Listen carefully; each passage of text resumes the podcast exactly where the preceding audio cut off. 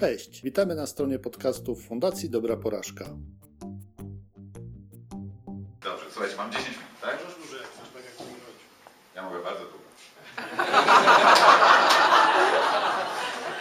moja żona przynajmniej. Dobrze. Um, ale a propos tego, to jeżeli mogę dwie historie, to mam dwa fakaty. Tak naprawdę takie, które... które muszę się nimi podzielić i to po pierwsze gratuluję od razu inicjatywy i idei, bo tak jak z Arkiem, moim przedmówcą, który tutaj dzisiaj znamy się od lat, e, rozmawialiśmy na górze, e, żartem rzuciliśmy, no wreszcie można pogadać, na, mamy więcej tematów do omówienia. Prawda jest taka, że ja jak patrzę na swoją karierę sportową, czy też biznesową, czy medialną, to e, doświadczyłem więcej porażek, aniżeli tych momentów sukcesu. I mówię to z ręką na sercu i mówię chwała za to i bardzo się cieszę, bo przynajmniej życie wygląda interesująco i, i mogę czerpać z niego różne doświadczenia. Um, jeśli chodzi o faka pierwszy, to um, odbierając nagrodę super, nie Wiktora, tylko super czempiona. Był to rok dwa tysiące dwunasty, ja ogłosiłem wcześniej, że kończę karierę sportową, może nie sportową, ale tą olimpijską, już nie wybieram się na swoje szóste Igrzyska Olimpijskie do Rio i powiedziałem sobie wtedy, że wystarczy, media to podchwyciły, no i w jaki sposób chciały mnie uhonorować. Organizatorzy tej gali, tej plebiscytu to na najlepszych dziesięciu sportowców Polski, zaprosili mnie tam, oczywiście nie byłem w tej pierwszej dziesiątce, ale na podsumowanie całokształtu mojej kariery wręczyli mi super czempiona. Odebrałem tą nagrodę z rąk Wojtka Szpila, prezesa Lotto, no i podszedłem do mikrofonu. Transmisja na żywo, tłumy w teatrze, no i ja zaczynam swoją wypowiedź. Taka wypowiedź powinna trwać dwadzieścia do trzydziestu sekund.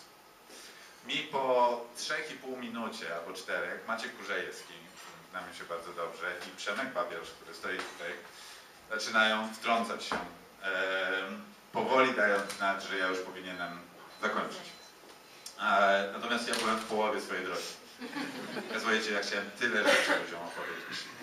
E, po tym wystąpieniu miałem kaca moralnego i takiego trochę własnego przez co najmniej tydzień.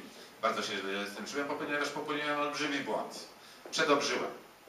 Lepiej zostawić niedosyt i powiedzieć mniej w takich momentach, a sensem i najlepiej z pół żartem, aniżeli wywlekać wszystko na raz.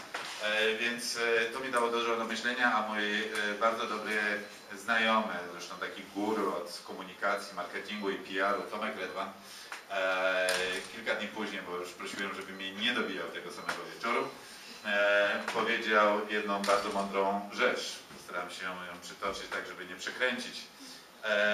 Jest wielkie ryzyko w wystąpieniach publicznych, ponieważ występując publicznie dajesz sobie bardzo dużą szansę, żeby się zbłaźnić.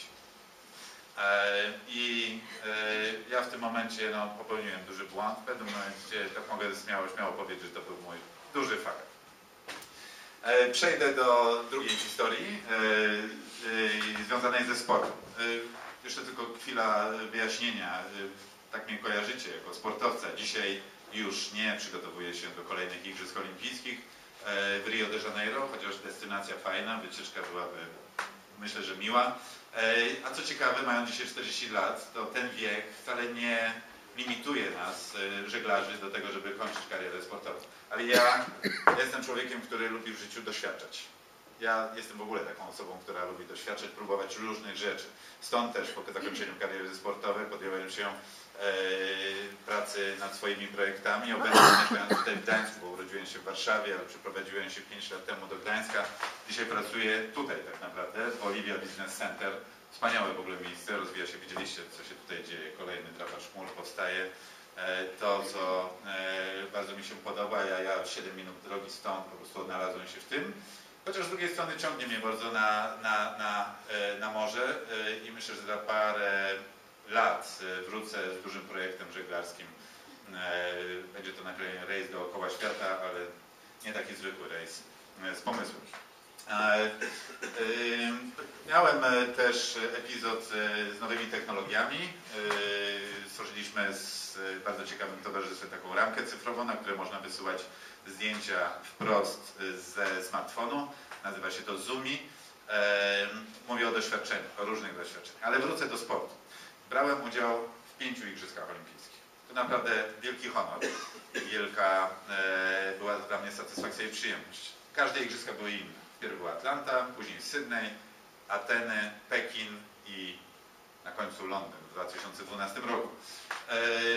W Atlancie, ku zaskoczeniu także samego siebie, ale przede wszystkim wszystkich, zdobyłem złoty medal olimpijski. Słuchajcie, był to pierwszy w historii polskiego żeglarstwa medal olimpijski i od razu do złoty.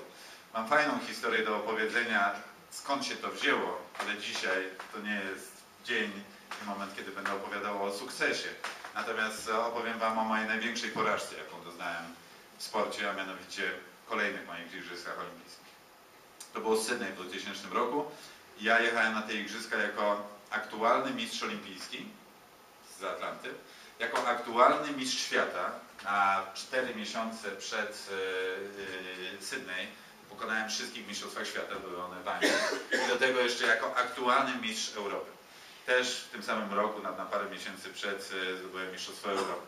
Słuchajcie, pamiętam, te, wyjeżdżaliśmy te nagłówki gazet. Rzeczpospolita, Wyborcza i inne media pisały Korzeniowski, Kuszniarewicz i Jędrzejczak, bo Otylka wtedy też bardzo dobrze pływała. To nasi główni faworyci do złotych medali olimpijskich. Tam faworyci. Pewniacy.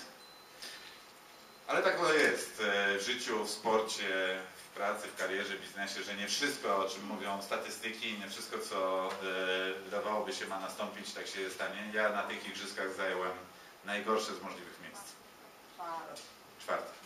No, nie ostatnie, nie dwudzieste dziewiąte, bo tylu najlepszych zawodników na świecie się e, zakwalifikowało na te igrzyska, tylko czwarte. Słuchajcie, jednego punktu zabrakło mi do brązu i e, dwóch do srebrnego medalu, bo złoto tam Anglik faktycznie świetnie żeglował i on to zasłużył. E, ja, ja ryczałem e, w Marinie Olimpijskiej, jak, jak nie mogłem w ogóle patrzeć na to zakończenie, e, wręczenie medali, a było to w pięknej scenerii tej słynnej opery w Sydney. E, mi było tak źle, tak szkoda e, i trzymało mnie to chyba przez dwa miesiące jeszcze po powrocie z Australii. Co się stało? Dlaczego nie zdobyłem tam medalu?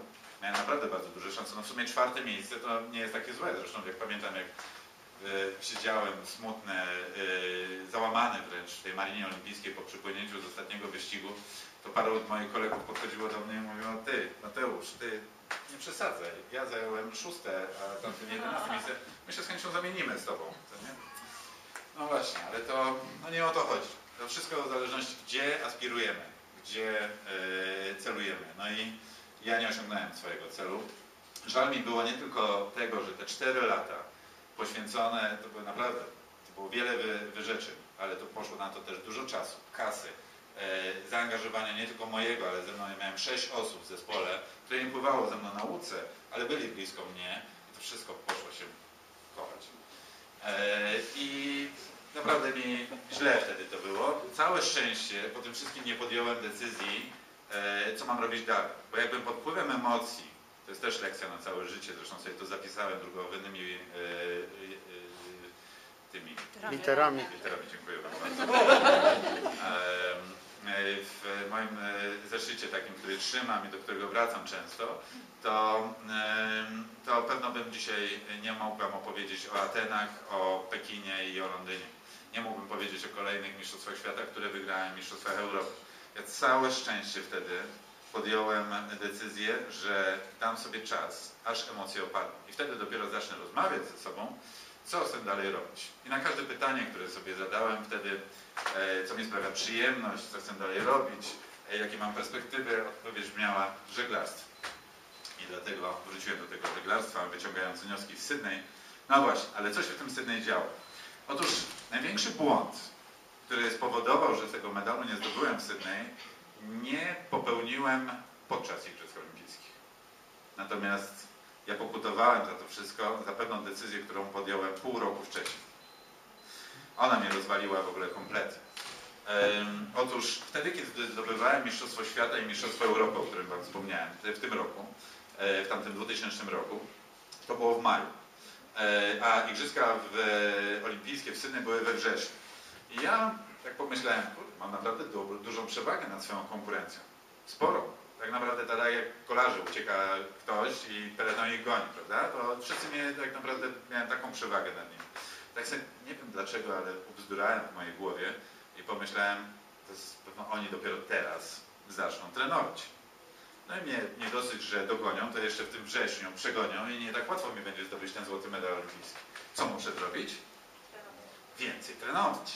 Najlepiej. No to jako ja, oni zaczną więcej trenować i ja zacznę więcej trenować, no to tą przewagę utrzymam i jeszcze ją e, może nawet zwiększę. Więc zamiast robić swoje, te sześć siedem godzin spędzać na treningu, czy to na wodzie, czy na siłowni, czy przy sprzęcie, czy przy teorii, konsultacjach, to ja dodałem do tego średnio trzy godziny dziennie. Co się stało? Zmęczenie materiału. Zmęczenie materiału. Ja się po prostu zajechałem. To się w sporcie nazywa przetrenowanie. Pewno też tak czasami macie. Nieprzespana noc. E, dużo zadań na liście e, każdego dnia do zrobienia. Telefony, maile, e, rozmowy, kontakty. No po prostu tak jak to jest takie ten e, kawał, jak to jeździ pan Kaziu po budowie. Taczką, ale ona jest pusta. Majster w końcu mówi, że zwracam uwagę, no Kazik, ale taczka jest pusta. Majstrze, nie mam czasu e, ładować, takie tempo mamy. E, tak to e, właśnie czasami z nami jest i to mi się stało, że ja jadąc do tego Sydney byłem po prostu przemęczony, przetrenowany. E, kiedy ja jestem w dobrej formie, to staję na linii startu, patrzę gdzie mam płynąć. Mam oczywiście wiele na starcie możliwości płynąć w lewo, środkiem, prawo, trochę w prawo. Później wrócić do środka. Dużo trzeba wziąć informacji pod uwagę, żeby obmyślić tą trasę, ale przede wszystkim jak ja patrzę, to nie wiem dlaczego, ale ja mówię, ja widzę wiatr kolorami. Ale żeby widzieć ten wiatr kolorami, wykorzystywać te swoje zmysły, które powodują, że ma się tą przewagę nad konkurencją, nawet na takiej największej imprezie, jakie są Igrzyska Olimpijskie, to trzeba dać swojemu ciału możliwość ich wydobycia. Każdy z Was ma jakiś talent. Każdy z Was ma jakąś e, mocną stronę. Niektórzy szybko liczą, niektórzy dobrze zapamiętują, niektórzy potrafią dobrze opowiadać o tym, e, werbalizować, niektórzy potrafią pięknie malować, niektórzy rozpoznają tylko dwa kolory, a niektórzy tysiąc. E, ja znalazłem w swoim życiu tą smykałkę i ten talent do czucia wiatru. E, ale wtedy tylko mogę go czuć, kiedy jestem w dobrej formie. A jak jestem przywalony, to już tego nie ma. I to właśnie mi się stało w Sydney. Ja nie żeglowałem źle, poprawnie, ale nie wystarczyło to, żeby pokonać Anglika, Włocha i Szweda, którzy zakończyli te regaty przede mną. Cierpiałem długo, ale całe szczęście to już mam za sobą i tak jak wspomniałem, wyciągnąłem z tego wnioski, zapisałem wszystko i często do tego wracam. Powiem Wam, że na pytania, które padają często do mnie, na które igrzyska dla mnie były najciekawsze, czy ta Atlanta, czy Sydney, a może Ateny, Pekin, czy Londyn, to odpowiedź brzmi Sydney. Wiele osób nie potrafi tego zrozumieć. Ja tłumaczę, że to nie tylko piękne okoliczności przyrody, bo naprawdę tam jest cudownie, ale także i to doświadczenie, które zdobyłem w życiu. E, właśnie nie sukces, a porażka, która moim zdaniem mnie w tym przypadku e, w całej mojej karierze bardziej wzmacnia niż sukces. Sukces często tak przychodzę na porządku dziennym, a porażka uderza mocno nas w środku. I się e, temu poświęcam. Jest ok?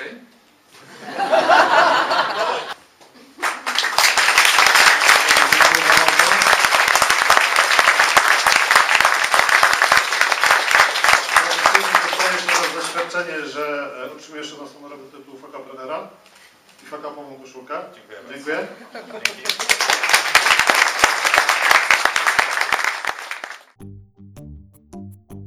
Dziękujemy za wysłuchanie naszego podcastu. Jeśli szukasz innych ciekawych materiałów, zapraszamy na stronę dobra porażka kropka p l.